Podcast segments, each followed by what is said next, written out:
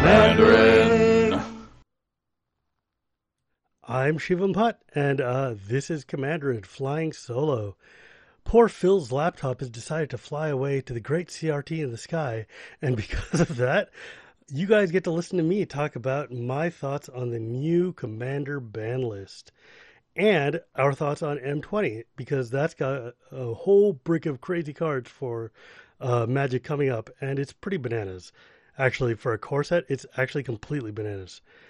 And if you have any questions in Twitch chat, I will do my best to answer them. But in the meantime, before we get there, we need to talk about our sponsors. So, we are sponsored by two people, specifically you guys at home who sit and listen and watch us on YouTube, listen to us on your MP3 players or on Twitch. And we are grateful, each and every one of you. Support our podcast by sharing it with your friends, because word of mouth is the best way to get our show around. You can also support us by going to commanderandmtg.com/donations and either going to our Patreon, going to our GoFundMe, or just donating directly via PayPal. Every dollar helps us stay on the air and bring you the best Commander content and interviews that we can each and every week. We're also sponsored by Quiver. Quiver makes the most amazing cases and deck boxes and sleeves, and it's a phenomenal company run by a really, really great set of people. And my Quiver case is maybe my favorite Magic accessory I've ever bought. I bought it before they started sponsoring us. I would have bought it even without their sponsoring us. The thing is basically indestructible. It's waterproof. You could take it through an airport, and it carries up to 6 EDH decks double-sleeved, and that's pretty bananas. And each month we run a contest to give away Quiver products, and we just did our giveaway for the month of June, and we'll be doing our giveaway for July coming shortly. And that's not really why you're here, though. You're here tonight to listen to me talk about our three banned topics: religion, politics, and Hearthstone. And you know how I'm going to do that? By talking about the ban list. Yes, my friends, we're going to be talking about the most important shakeup to the Commander format in a very long time. This is maybe the biggest, the last time there was a ban list update was 4 years ago, if you can believe it. And the last time there was a rules update was when we just shifted from the Vancouver mulligan to the London mulligan, and before that from partial pairs to Vancouver. So it's been a really long time. Oh, and I guess the tuck rule. And it's been a really long time since we've updated anything at all about Commander.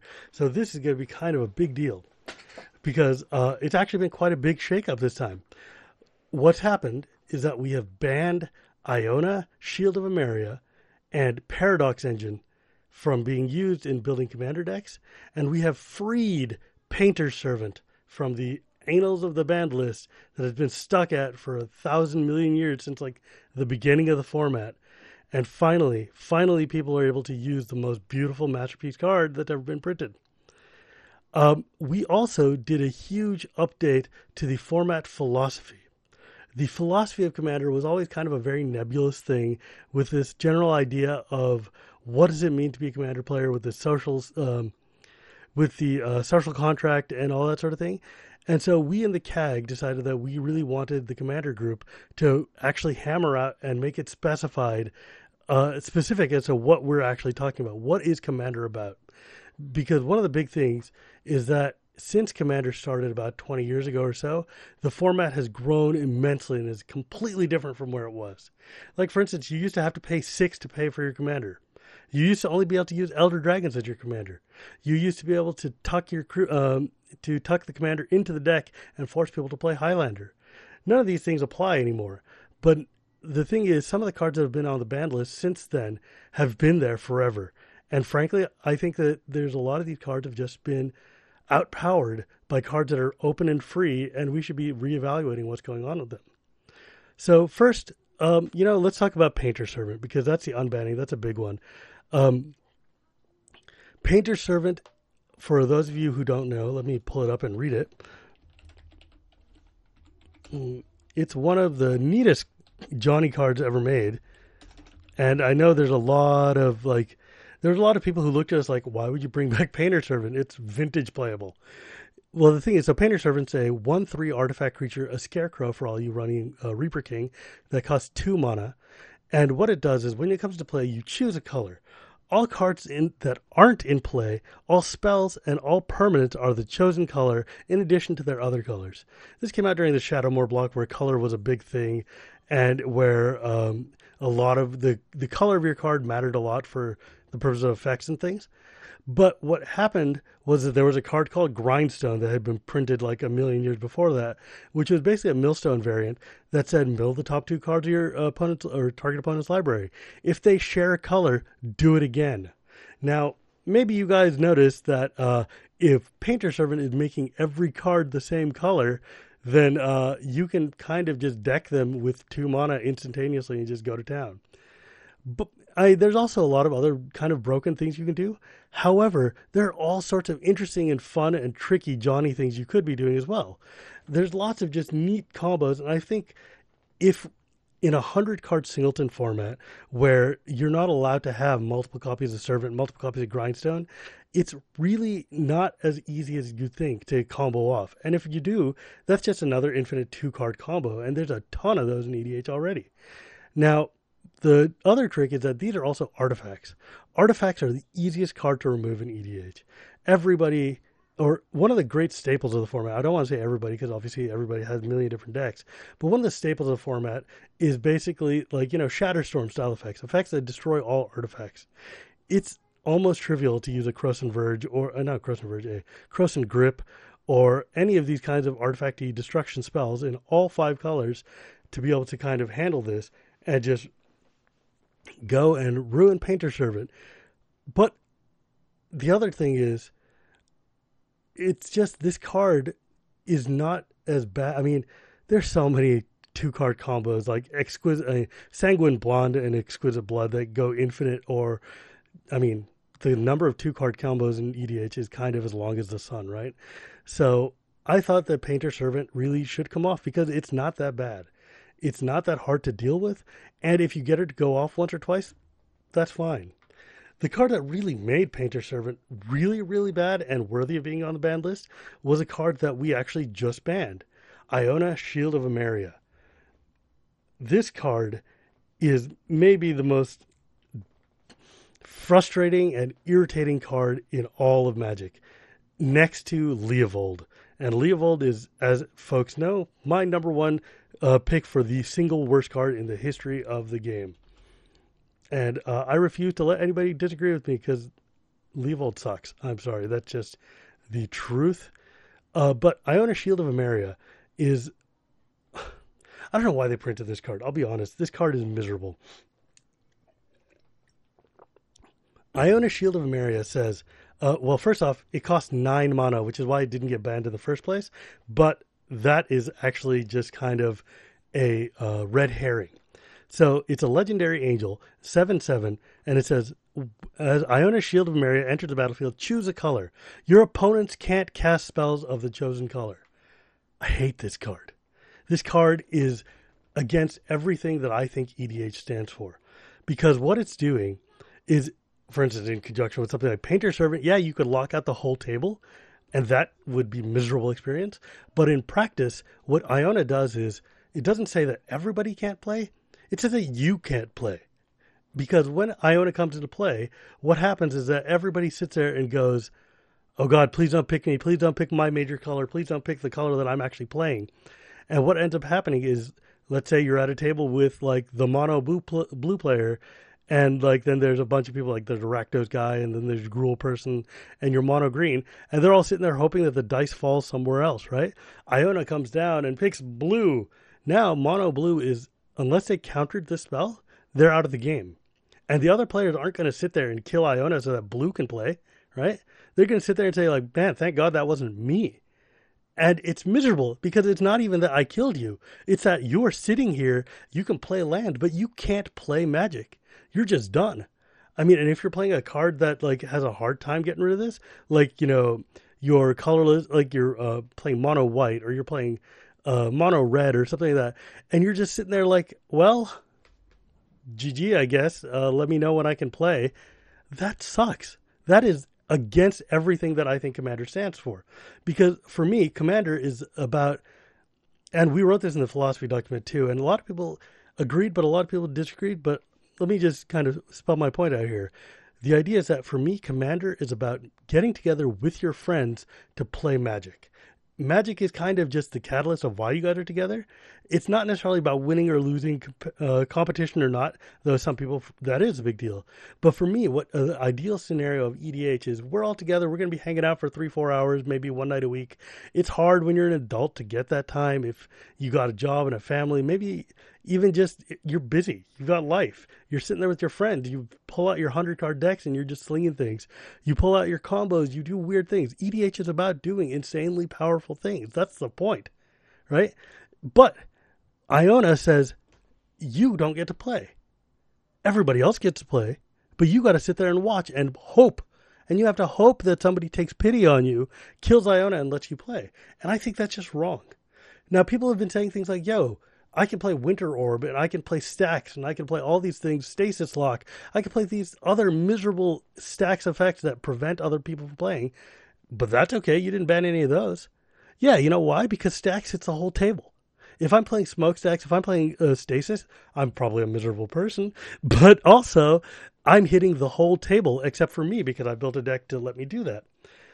However, what that means, though, is that everybody can sit there and say, okay, you know what? You win, Stax, yeah, that's cool. We can shuffle up and start over. In an Iona game, when one or two players got locked out, they're locked out. You're still playing. They now have wasted their 3 hours of their life. They can't do anything. That is, to me, unforgivably bad.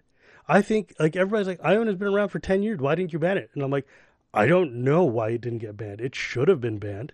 I think it should have been banned on printing. A card that says you can't is just not acceptable to me. And I know a lot of people are going to look at that like, oh my God, Shivan wants to ruin Commander forever. He hates everything. He's trying to destroy us. He's trying to tell us how to play. No, dude, I'm not telling you how to play. I'm saying you can't let other people not play. You know, the whole point, the operative word there is play. If you can't play Commander, what are you doing? I don't have time to sit here. I didn't come all this way to just sit and watch you play. That sucks. Like putting out a Mindslaver or something. I mean, Mindslaver is also terrible. If, like, for instance, just recently there was a new episode of Game Night that came out where it was able to, Amaz was playing and he was able to recur Mindslaver and use it against Josh Lequoi's deck a number of times. And Josh didn't get a turn for like 6 turns, but his deck got played. He just didn't get to do it. That's a lot like the Iona experience for me. You're sitting there and you're like, look, man, I've got my cards. I was hoping to show off something or even just hang out, but now I'm pulling out my phone and, you know, playing Words with Friends, I guess. Well, maybe not with friends because you guys are playing something else. That sucks. That's just not cool. That's like, to me, a cardinal sin, right? Like, that's against the rules of Commander. Commander's about us being able to have fun. Yeah, it's about, I mean, look, CEDH exists. Competitive Commander exists. I'm not going to pretend that it doesn't. And there are people whose goal out there is to sit there and be the best they can be, show off the most skillful play they can show. And that's amazing. Do it within the confines of the Commander format. It's amazing. It's super cool, right? Like, it's really, really cool to sit there and watch people who are playing at the height of Magic hammer their decks into each other with crazy combos and doing insane things. But when you're sitting with your casual buddies and just having a good time, I want to encourage people to play decks that let everybody have that good time. If that's like called, you know, being dictatorial and telling you what you can and can't play. No, dude, if you want to play Iona and you ask everybody and everybody's like, yo, okay, let me pull out my, you know, Gitrog deck and let me pull out my, you know, Protean Hulk deck. And then you guys know what you're doing. And then like we pull out Enchantress and everybody's ready for it. Awesome. Do it. Have fun. Make that establishment with your group. Go for it. Have a good time. But if you're at a FNM or if you're at a GP, and you're playing with other people, and you sit there, and you pull out Iona, and then the kid comes over with his, like, you know, his Windgrace check, or the pre-con that he just picked up at the con. First time, sits down to play Commander with a straight-out-of-the-box pre-con. You look at it, and you're like, okay, Mr. Cat deck guy, you can't play white. Half the cards in your deck are now useless. That is a miserable experience. Not to mention, you know, Iona comes out on turn 2. Let's be real. It's not coming out on turn 9. This is Commander. We can do broken things.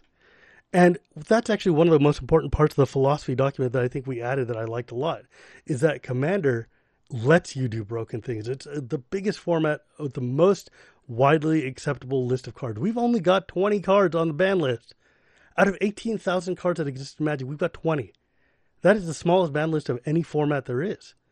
And we can sit there and let you do every insane combo and busted thing you can do. You can break Commander in half.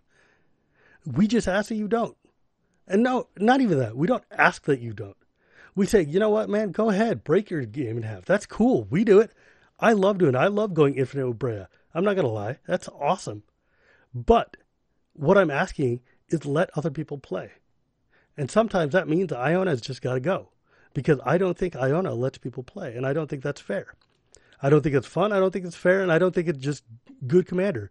Iona might be great if you're playing in like a cutthroat hardcore deck, but I think for the average use case of people playing Commander, no, she's not. Like, this is a hill that I'm willing to die on, and I know that there's a lot of people out there who disagree with me. There's a lot of people out there who also say, you know what, man, I've been turned to Iona out of a game way too many times. Thank you. And look, the choice is yours. I don't want to stop people from playing Crazy Town decks.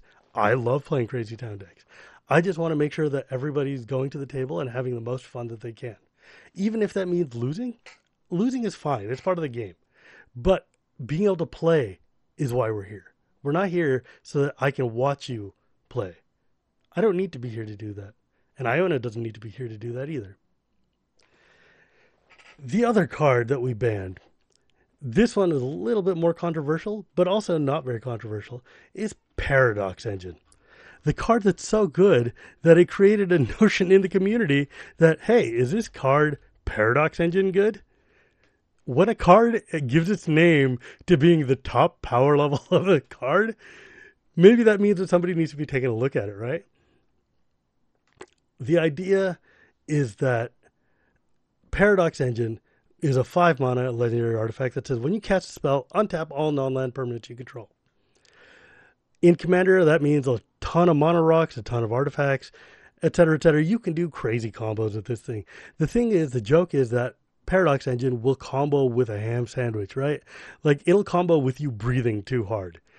For the most part, it was okay, but if I'll be honest with you, since the CAG started, the number one call for banning that I've been getting is please ban Paradox Engine.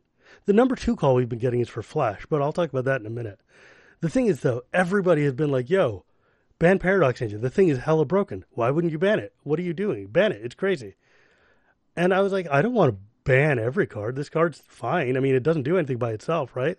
It's just an engine card. It says so on the box. And then Wizards came out with Modern Horizons. And in Modern Horizons, they printed a card. You guys might be familiar with it. It's called Urza. Urza is insane.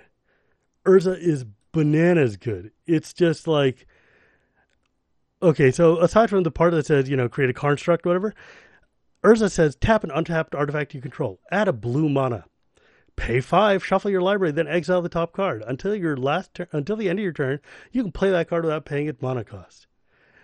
Now, I don't know about you, but if I have a bunch of artifacts, let's say treasure tokens or whatever sitting there, I tap 1,000,000 of them, and then I cast a spell. Paradox Engine untaps it. I can go infinite without breathing. It is bananas. Now, the problem with Paradox Engine that was before is that Paradox Engine turns take forever. It's not even necessarily that Paradox Engine itself is bad, but it's that when you've got a Commander board sit with like 9 million cards on the table, and you sit there and go like, yo, I'm going to Paradox Engine off right now. Your turn's going to take like 20, 30, 40, 50 minutes. And that's just not a good experience for everybody else who has to sit there and watch you. It's a non-deterministic combo either. There's no way to like for you to shortcut and say like, yo, I'm going to Paradox Engine. Eventually you might be able to. But the idea is that you're going to sit there with Paradox Engine and Urza and Paradox Engine and like, I don't know, anything else you want and go infinite. And I got to just sit there and wait. That's not a good experience for an eventual death that may someday come. Or it might just fizzle if you miss. That sucks. This card goes against a lot of the rules of kind of just the gameplay that EDH is going for. I understand that in CEDH, Paradox Engine was a good tool to help kind of handle the Flash Protean Hulk issue or handle some of the other combos. It gave you another powerful tool. And I'm sorry. I understand that CEDH has a lot of like needs and a lot of like just functions that are different than what multiplayer EDH is looking for. But for the vast majority of players, it was fun to be playing Paradox Engine if you were the person piloting Paradox Engine. It wasn't fun to be the person watching somebody pilot Paradox Engine. And someone asks, like, what, did Paradox Engine have to die for Urza's sins? Well, here's the thing. Let's talk about this. And this is not a Rules Committee issue. This is a Shivan concern. This is just me talking on my own. Like, this is just my opinion. My opinion is that Urza is the most popular character in the history of Magic. Urza is a card that we have begged for 20 years. I know I've wanted to play Urza since my first Antiquities pack, right? Like, Urza is insane. He's amazing. Why wouldn't you want to play as Urza? And they gave us Urza's headless planeswalker thing. That was cool. Fine, whatever, I guess. They give us Blind Seer. That doesn't count unless you're a real Vorthos. But we had never gotten a real amazing bananas Urza card. They gave us one. And it's hella cool. Look, it's busted. I get it. But it by itself, it's not more busted than any other commander out there. But with Paradox Engine, we would have been faced with a choice in 6 months or something like, okay, well, I guess we're banning Urza. And I'm like, no, I'm not. I refuse to let them ban the most iconic creature in, like, the most iconic character in Magic. That's silly. Like, people want to play Urza way more than they want to play Paradox Engine. I mean, that may not be true, but I know that at least for the Vorthoses and the casuals out there, we definitely do. I definitely do. And I would much rather say, you know what? Magic will always give us more engine cards, but they're not going to give us another Urza. And I want Urza to be playable. Urza literally just came out, and I think the unspoken rule of kind of the Rules Committee is when a cool card comes out, you kind of want to give them 3, 6, 9 months, a couple of seasons worth to sit there and let the card actually be played, right? Like, preemptive banning is dumb. I stand against that. I know that the Rules Committee did it once with, like, Worldfire or whatever, and they were definitely talking about it with, like, Bolas' Citadel, and I talked them out of it. And frankly, I think that we should let people play with their cards. Let people play with their cards. That's the key point here, is that Urza is amazing. Urza has got a super ton of potential. I don't want to take away Urza from people. I want to build Urza, and I don't even like blue. But, like, Paradox Engine just enabled way too many things, way too dirtily, and there was just a lot of pressure from the community and from the Rules Committee to get rid of it. I know a lot of people disagree. I know a lot of people are very angry about this, and I am genuinely apologetic. We don't want to ban cards. I hate doing that. I firmly believe that in Commander, we should let people play the cards they want. That's why I was advocating for things like we should be unbanning Academy. We should be unbanning the Moxas. We should be unbanning all these crazy expensive cards because I want people to play with the cards they have. That's what the whole point of Commander is. I played Commander. I started playing Commander specifically so that I could play my favorite card from forever ago, like Mahamodi Jin and whatever, Serendipity, and all these crazy other, Sol Ring. I play EDH because I want to play Sol Ring. Sol Ring is my favorite card of all time. So that's why all you folks are telling me to ban Sol Ring. Never going to happen as long as I'm here. Not going to happen. I love Sol Ring. That's why I play EDH. But, like Sol Ring, doubling season, all these crazy things you can do, I don't want to take them away. Nobody wants to take them away. Banning sucks. It's never fun. It's never easy. Nobody comes away with it feeling good. But ultimately, the whole point is to make sure that EDH is still here, it's still viable, that people who are new to the game can enjoy it as much as all of us who are old. And I'm not saying that new people are the baseline that we're going for or that the goal is to please new people. I'm saying that as an old hand player myself, if I sat down at a table and somebody Iona'd me out of the game, I would just get up and leave. And I would be like, screw Commander, this is dumb, I hate it. It's happened to me before. I've been Leovold locked out of a game, and I very nearly just gave up Commander. I've been Iona locked many times. I've been, Paradox Engine is just like, it's so irritating to watch people go off of Paradox Engine. The first time is cool. The third time, you're like, come on, man. Come on. I get it. Let me know when you're done. Here's my big F6. I'll see you later. Now, about the other thing is that a lot of CDH players, the second most important card that people had asked me to ban was Flash. And I thought really hard. I fought really, really hard to try to get Flash banned. Like I wrote a whole essay about it. I tried to convince the Rules Committee members. I did everything in my power. I got even Rachel Beta, and Rachel was sitting there and she was helping me. We were together trying to convince them that, look, CDH is a real thing. I know that in Commander, that's not the way we play. That's not really the way we want the format to go. And we don't want to bend the game to be the ideal game for the competitive EDH player, right? Like that's just not what EDH is about, really. Or at least, I don't want to say that. What I mean is, that's not what multiplayer casual EDH is about. That's not kind of the spirit of the format. But I'm also not naive. CDH exists. There are hundreds of thousands of players out there who play Crazy Town CDH decks. I mean, that's just the truth. And because that's the truth, it's my job as a member of the CAG to sit and advocate for these people. Because even though I don't play that way, I understand that I want you guys to have the best experience to play too. Like, I don't want you to be miserable playing EDH. I want you guys to have fun. And Flash is a card that in casual is completely useless. It does nothing. Nobody is playing Flash. Flash is like a 2-mana card that says the next creature you cast can be cast at like instant speed for a 2-mana discount. And if you don't pay, it dies at the end of the turn. Something to that effect. And you use it with like Protean Hulk, because when Protean Hulk dies, you can go get your combo pieces, throw them out there, and just win the game. It's a vintage playable combo. It's silly. It's really frustrating, and nobody is playing that card in normal EDH, and it's just ruining CDH. I thought it would be almost a no-brainer to ban Flash. I was like, you know what? If we take this out, it's a quality of life improvement for a huge chunk of our fandom, and it makes our games happy and easier for no cost to us. And if we please the CDH players, that's great. I want every EDH player to be happy. But that's a tough battle to fight, because there's a lot of entrenched idea about what it means to be Commander, right? Commander is a casual format. It's not a tournament format on purpose. It's meant for people to be able to break away and play Magic the way we used to, on the sidewalk, without sleeves, scratching your cards up. That's the whole point, right? And so we're just here to sit there and say, like, look, I want everybody to sit there and be able to play casual, fun Magic again.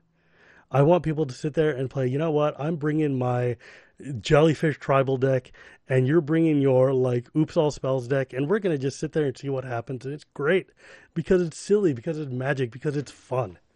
Magic should be fun. That's all the ban list is at the heart. The ban list is, do these cards increase fun or not? And there's a bunch of cards on there that just don't. And I think Iona and Paradox Engine don't.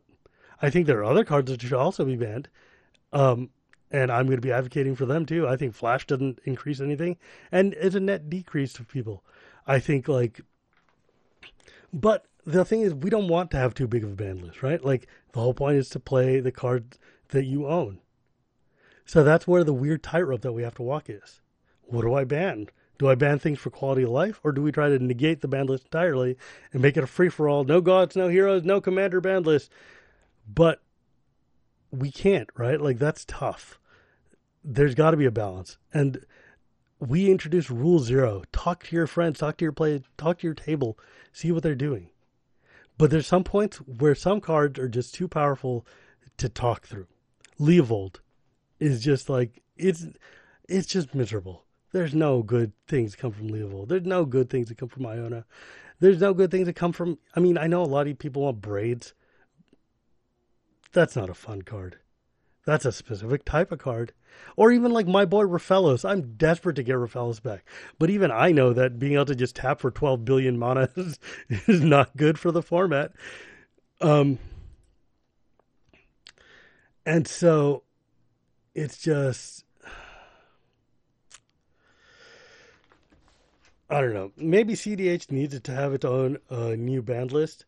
But frankly, I don't think that's the case, because you know what happens when factions break off and try to make their own ban list? They disappear. CDH doesn't want to disappear. They're a perfectly happy way of playing. And remember, it's not that the competitive EDH player wants to sit there and go to your FNM and pub stomp people. They just want to sit there against other CDH players and play a really good game of Magic. I can't fault you for that. That's fair. That's totally fair. But the problem is not the CDH players who call themselves CDH players who know what CDH is. The problem is people who are building CDH level decks and then bringing them to fight against my, like, you know, Arabo the cat deck, or against my little, like, Boros Soldiers deck. Those are the people who are going to play whatever is legal within the inch of the law. So we got to make sure that the law is there to give them something to build off of. I mean, what do you want? Like, some cards are just too strong for EDH. That's just the truth. And I stand by these bans. And once again, I'm super open to anybody who's got an opinion or a thought that wants to share with me and bring it to my attention or bring anything to the attention of the Rules Committee, because I do tell them everything that I learned from you guys. So you can just hit me up on Twitter, GearPuriGears, and I will convey your messages, good or bad, to the Rules Committee, because frankly, that's what they put me on the CAG for. CAG is Commander Advisory Group, but it is also the Community Advisory Group. My job is to bring the voice of the community, whether you guys are playing the Magic I like or not, because it's not about what I like. If Magic was about what I liked, Counterspell would be banned. Stax would be banned. But that's not going to happen. That's not about that. It's about what is going to make the game the best possible game it can be for the most possible people. That's all it is. Like the philosophy document says, we know EDH is broken, and we hope you won't. So with that, I thought I would go into and talk about, so actually the philosophy document is super interesting, and maybe we'll have another episode about that another time, but I think I've kind of covered a lot of what we wanted to talk about from there. I think you guys kind of get the idea of where I stand and where I come from, and I know that, for instance, Josh Lequai and Jimmy Wong of the Command Zone released their own reaction to the banned list, which is very different from my take, and I encourage you guys to check it out, because the CAG doesn't always agree. The Rules Committee doesn't always agree. And it's really important for all of us to be able to present our viewpoints out there. Because frankly, like, there are people who advocate for minimal ban lists. There are people who advocate for, like, very specific targeted bans. And I think it's really fun. It's a really interesting challenge to try to figure out how we get all of these different visions for Commander to come together. Now, mind you, most of us are still conservative regarding the format. We're not going to be changing things like commander damage or infect damage or 100 card piles or anything like that. But we're always open to hearing what the community wants to say. And I'm super honored and grateful that you guys have been sharing with me your thoughts on the bans, good or bad, because I think it's really important for me to learn how we can do this better next time. But now, let's talk about M20. M20 is coming out at the end of this week, which is, I guess, 7/13, 7/14, something like that. And I was hoping that this would be a core set that I could just kind of skip over and not pay attention to, because core sets have just been... Look, let's be real. War came out, then Horizons came out, then Gideon came out, then core set came out. And even for enfranchised hardcore like me, that's a lot. That's a lot of sets to come out. It's hard to pay attention to everything that's come out. So with that, though, M20, I was like, okay, it's just going to be a core set. It's just going to be your standard, you know, creatures bashing into each other. We can call it a day. No, they ended up making a bananas core set. What are you doing? This is crazy. Like, the legends in this set are so good. So roughly speaking, this set is kind of split along wedges, the colors from Tarkir, for instance. So you have the Jeskai Flyers, which is red, white, and blue. You have the Abzan, or which is green, white, and black, kind of go wide strategy. You have the Temur Elementals, which is green, red, and blue. The Mardu aggro deck of red, white, and black. And then the Sultai Aristocracy enters the battlefield kind of control-y stuff. And it's kind of crazy go nuts. Now, I'm not going to go over every card, because you guys have heard a million and one podcasts and shows kind of talk about what is what in here. But I am going to talk about a couple of these that I thought were worthwhile. Among other things, we've got Omnath, the Locus of the Roil, who's out here. Omnath, they gave him a new color. So obviously old Omnath started as mono green. Then there was angry Omnath, who's red and green. And now we've got Teamer Omnath. I'm hoping that when we get to five-color Omnath, they just call him Omninath, because I think that would be amazing. But Omninath, Locus of the Roil for 1 and a Teamer. When it enters the battlefield, it deals damage equal to any target equal to the number of elementals you control. So that's the theme right there, making an elemental deck. So you can finally play those air elementals you had sitting around since Alpha. And when a land enters a battlefield under your control, put a 1-1 counter on target elemental you control, including Omnath. And if you have 8 or more lands, which in EDH is kind of just incidentally easy, draw a card. Now, old Omnath, when you played a land, you got elementals because he had elemental landfall. So putting these two together is just kind of going to be crazy. I think Omnath is going to be a really, really fun, maybe a little linear, but a really, really fun deck to build. And anybody here in the Twitch chat, if you've got questions about the band list or the philosophy, just go ahead and ask, and I'll answer them as we go. And folks, don't hate on CDH. I know it's not the way we normally play, but it's a way that people play, and everything is valid as long as you're letting people play. So the other card I want to talk about was Atemsis the All-Seeing for 3 and 3 blue, a 4/5 flying Sphinx. They've actually been upping the number of Sphinxes and doing all these crazy new Sphinx designs, but this guy is pretty nuts. For 2 and a blue and tap, draw 2 cards and discard a card. Fine, whatever. Looting is great. But whenever Atemsis the All-Seeing deals damage to an opponent, which as a 4/5 flyer probably shouldn't be too hard to do, you may reveal your hand. If cards with at least 6 different converted monocosts are revealed this way, that player loses the game. That means the player that you just attacked with Atemsis. Now, if you're smart and you stick a Helm of the Host on him, you could attack multiple people with Atemsis and maybe just attempt is to knock multiple people out of the game. I think it's going to be real fun. It's going to be really interesting to see if we can get this kind of amazing looking like Sphinx deck going. And there was that card from Innistrad era, Shadows over Innistrad, where it let you pull cards out of your graveyard as long as they had different mana costs. And that card with Atemsis in some kind of green-blue deck would be just bananas, I think. It would be real, real fun. Now, the other one I wanted to talk about is Yarok the Desecrated, which is 2 and a Sultai, so 2 black, green, blue. And this guy, I don't know, this guy is like my favorite commander that they printed in a long time. Maybe even more than like Muldrotha, and that's really hard to do because Muldrotha is banana. This guy says, I'm a 3/5 Death Touch lifelink. Okay, fine. That's good. I'm an elemental horror. So you can play it with Omninath whenever that comes out in 10 years.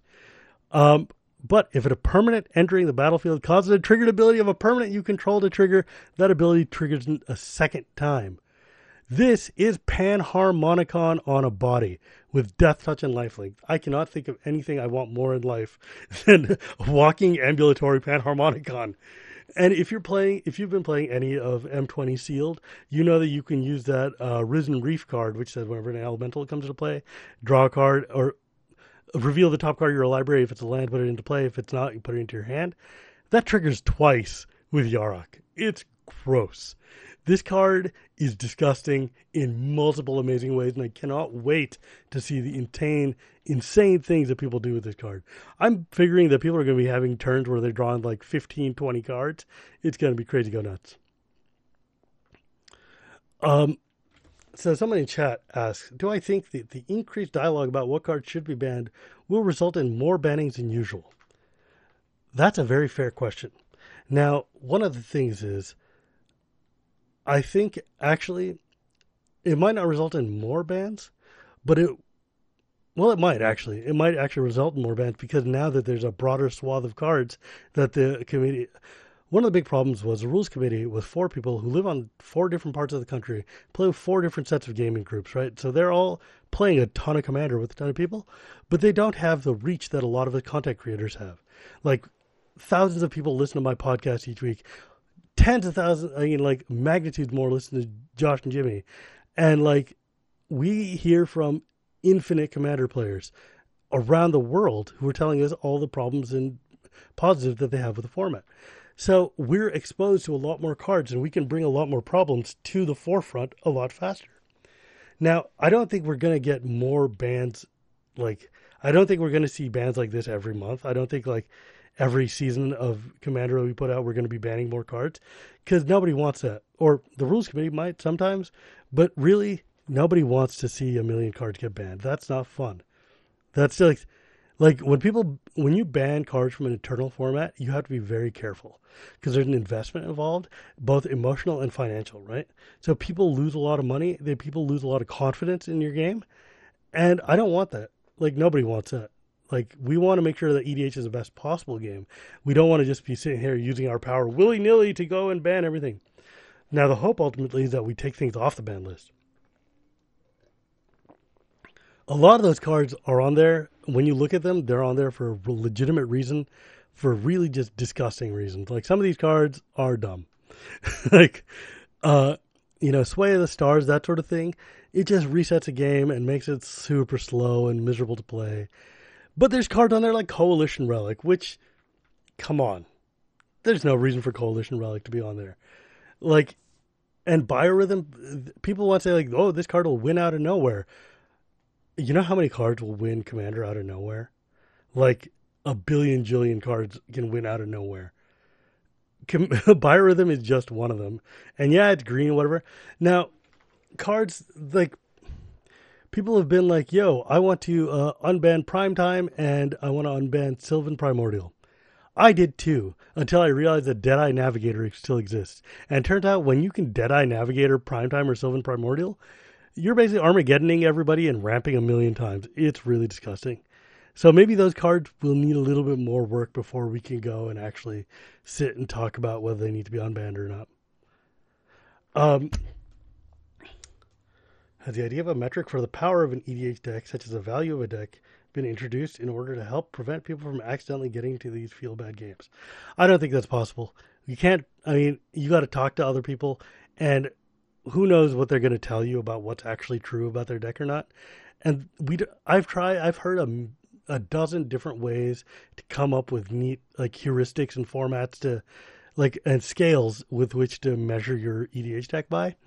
And I think ultimately the only way, like, I know I've been like, yo, this is a 6 because I'm a low-powered Magic player. My 6 might be, I don't know, somebody else's 3, right? Like, when you're talking about 100-card decks built out of 18,000 cards, it's going to take a lot of work to figure out what actually means anything. So, going back to M20 for a second,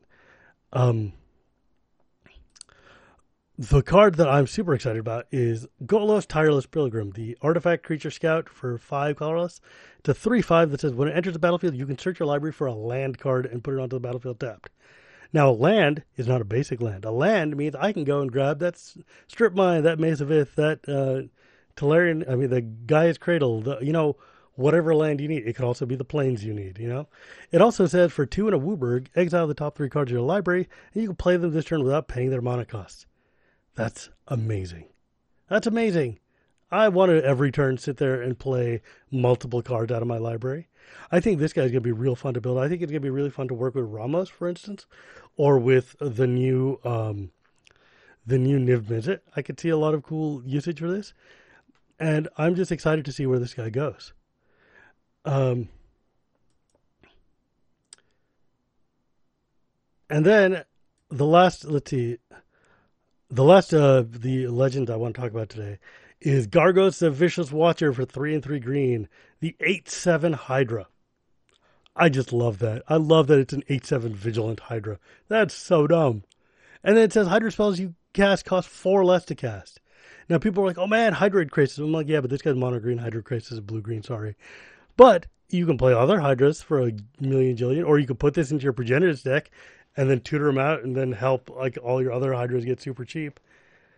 And whenever a spell you can, or a creature you control becomes a target of spell, Gargos the 8/7 will fight up to 1 target creature you don't control. This is gross and it's going to be super fun.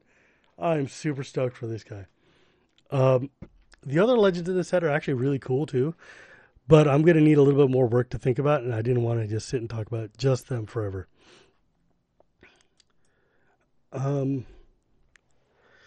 Yeah, and I wanted to talk about, actually, we're getting close to my hour here, so I'm going to probably talk about 1 or 2 more cards, and then we will call it a day, because I don't want to sit here and just monologue into the camera. But I did want to talk about Mulder Vine Reclamation, which is an enchantment that costs 3, a black and a green. Whenever a creature you control dies, you gain 1 life and draw a card. That is great. Because there's so many black, like, aristocracy type decks where when a creature dies, you lose a life and draw a card.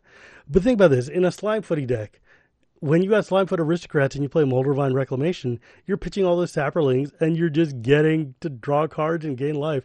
This card is going to go into so many amazing Muldrotha style decks, or any Sultai or Golgari type of Aristocrats deck. And the fact that it's uncommon just makes me super happy. Like, this deck, God, this set is so dumb. This might be one of the best core sets we've had in quite some time. And I loved Origins. I loved M14. Okay, you know what, actually?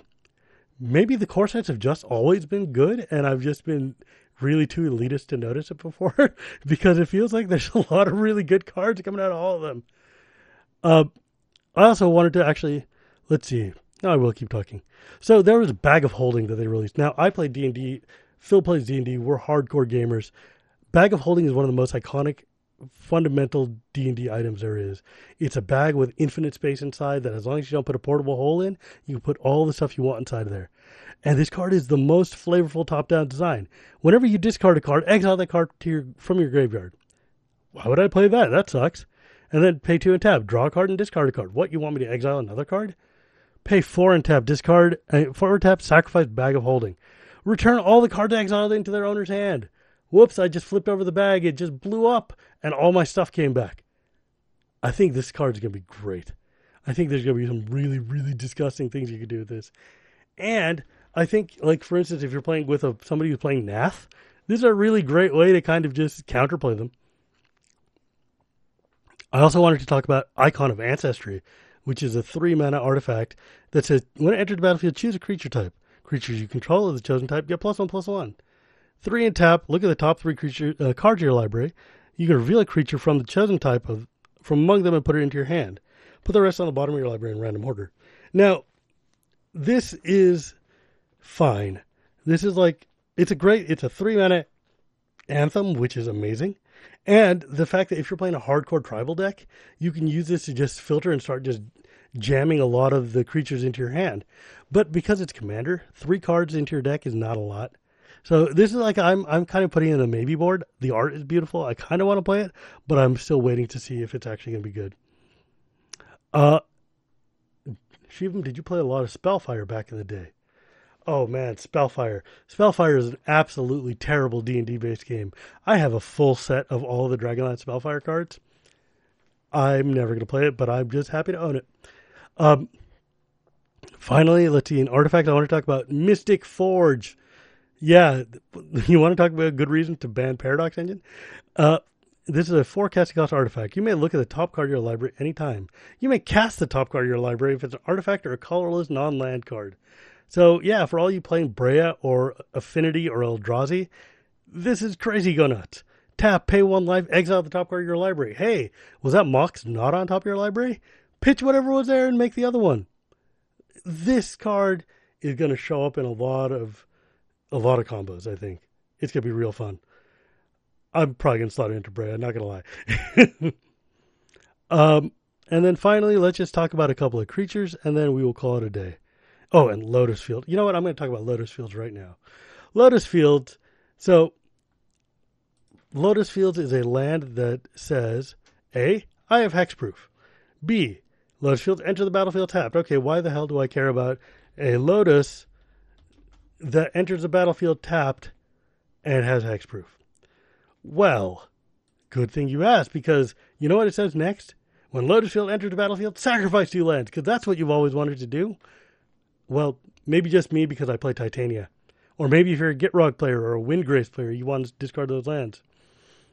Maybe if you're a Yarok player, don't play Lotus Field, because it'll make you do it twice, and you'll sacrifice 4 lands.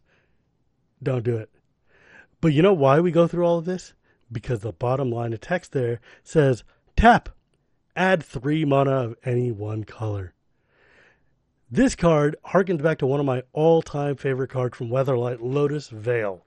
Lotus Veil comes into play, sacrifice 2 untapped lands or bury it, and tap it at 3 mana of any one color. But it comes into play untapped, right? This guy comes into play tapped, but the 2 lands that you sacrifice don't have to be tapped. So that you can tap them, use their mana, and then pitch them to get this guy. And if you're like me and you're playing Amulet of Vigor, he comes into play untapped anyways. This card is sick. It's going to be fantastic in like any kind of mono 2-3 color EDH deck. And in Titania, oh, you better believe I'm going to be carving a slot out for this. But yeah, creatures. There were a couple of creatures I wanted to talk about that I haven't heard anybody talk about. So now I'm talking about Titania. I wanted to bring up the 1-mana rare Elvish Reclaimer, which is a 1-2, right? Elvish Reclaimer gets +2/+2 as long as there are 3 or more lands in your graveyard. Pay 2 and tap, sack a land, search your library for a land card, put it onto the battlefield tapped, and then shuffle your library. In Titania or Gitrog, this is basically a repeatable engine to get your 5/3 elementals or to get your draw engine going. This card is going to be crazy nuts in any of the Windgrace family of cards. I love this. This is amazing. And it gets the cute little, bump for being the all your lands in the graveyard, which is what you want in a Titania deck anyways. Oh, I love this guy. And actually, one card that nobody has talked about that I haven't seen is from the intro decks, the freebie intro decks that they give out. It's called Savage Gorger. It's a 3-mana, 1/black/black, 1/1 that says at the beginning, and it's a flying vampire, and it says at the beginning of your end step, if an opponent lost life this turn, put a +1/+1 counter on Savage Gorger. Now, if you're playing a vampire deck and your opponents are just losing a grip of life, you're going to be making this guy real, real big.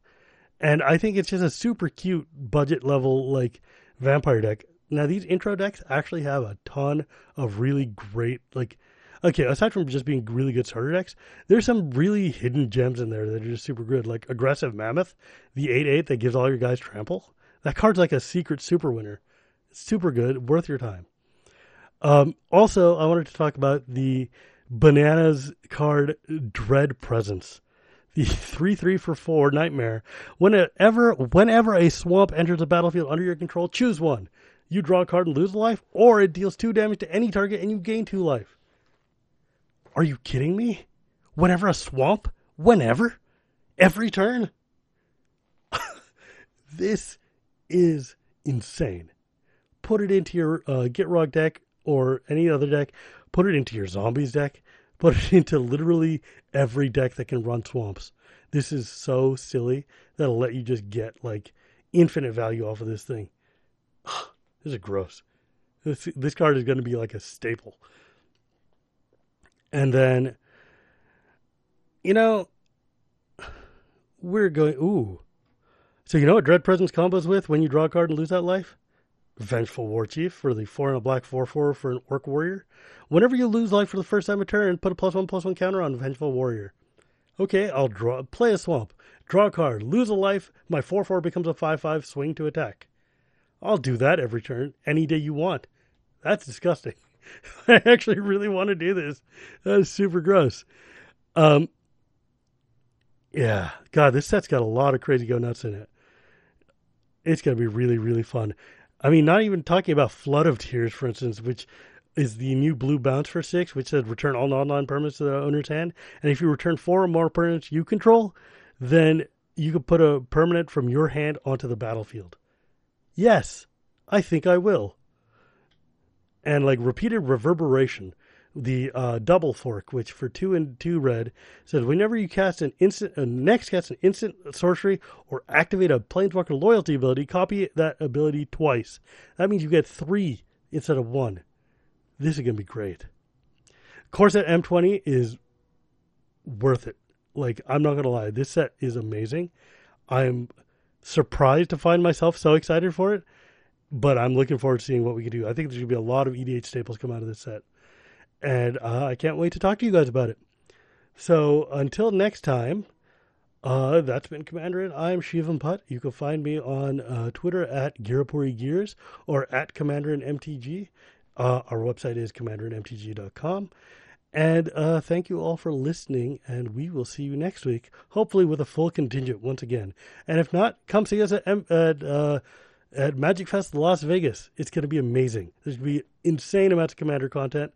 and I'm going to be there with as many decks as I can carry in my quiver. So with that, thank you so much and have a good night.